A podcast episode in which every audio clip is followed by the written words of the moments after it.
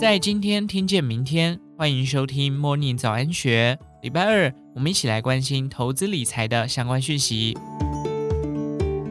二零二三年全年营收公布后，上市柜营收三十九点四兆元，比起前一年的四十三点一兆元减少百分之八点七。在去年全球经济表现不佳、需求表现不好的情况下，并不令人意外。不过，从单季营收来看，从二三年第一季开始，已经连续三季成长，相对二二年第四季只下滑不到百分之一点五。从营收走势来看，似乎有逐渐复苏的趋势。在整体营收仍然衰退的趋势下，哪些产业或公司的营收能够脱颖而出，缴出高成长率的表现呢？其中明显展现出族群性的是重电产业，不少重电业者都缴出营收三率三升的表现。法人表示，电线电缆产业主要是与政府签长约，订单很固定，不太会受到景气与需求的影响。尤其是台电强韧电网，平均每年支出五百至六百亿元，订单不只是一年，所以营收趋势向上，确实也可以预期。甚至有机会在未来数年维持上升趋势。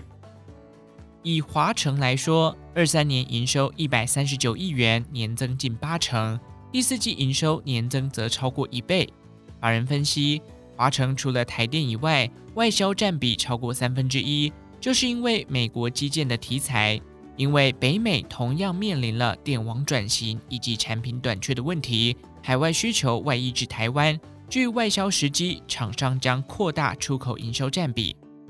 在台电与美国基建的双重题材下，去年华城股价涨至三百五十元以上。不过，法人认为华城未来三年向上动能明确，现在股价是预期两三年以后的获利表现。拉长时间来看，评价可能就不算不合理。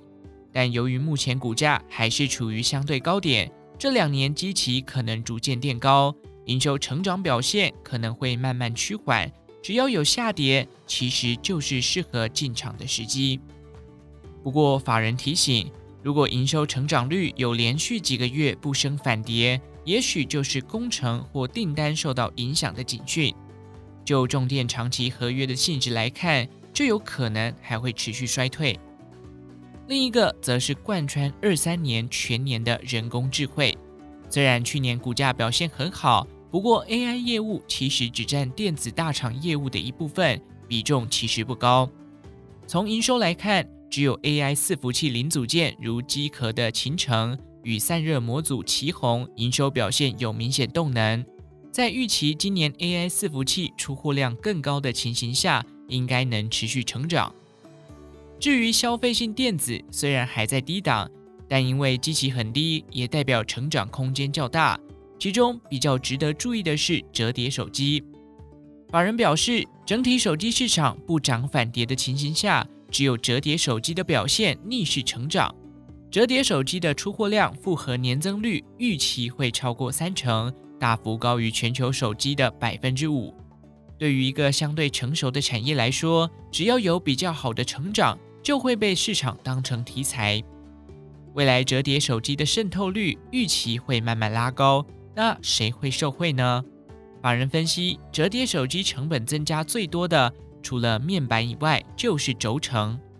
轴承大厂富士达过去以中系手机为主，但是去年切入美系折叠手机的供应链，成为其第一大供应商。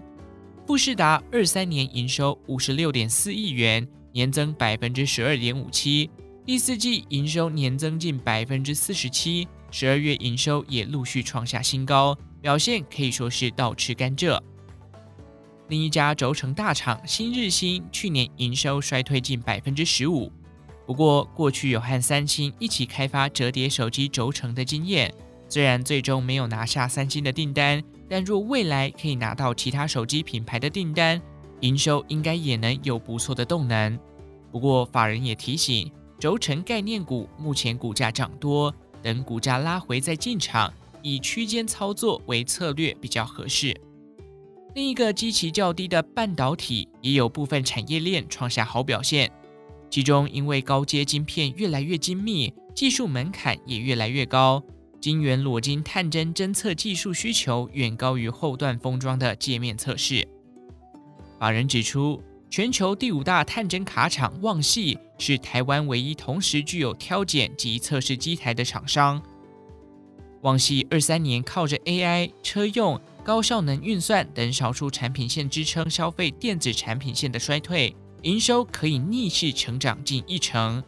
预计在今年 AI 产品量能增加，消费性电子也会从低基期开始成长。法人也看好旺系今年的营收有望达到双位数的成长。以上内容出自《金周刊》一四一三期，详细内容欢迎参考资讯栏下方的文章连结。最后，祝福您有个美好的一天，我们下次再见。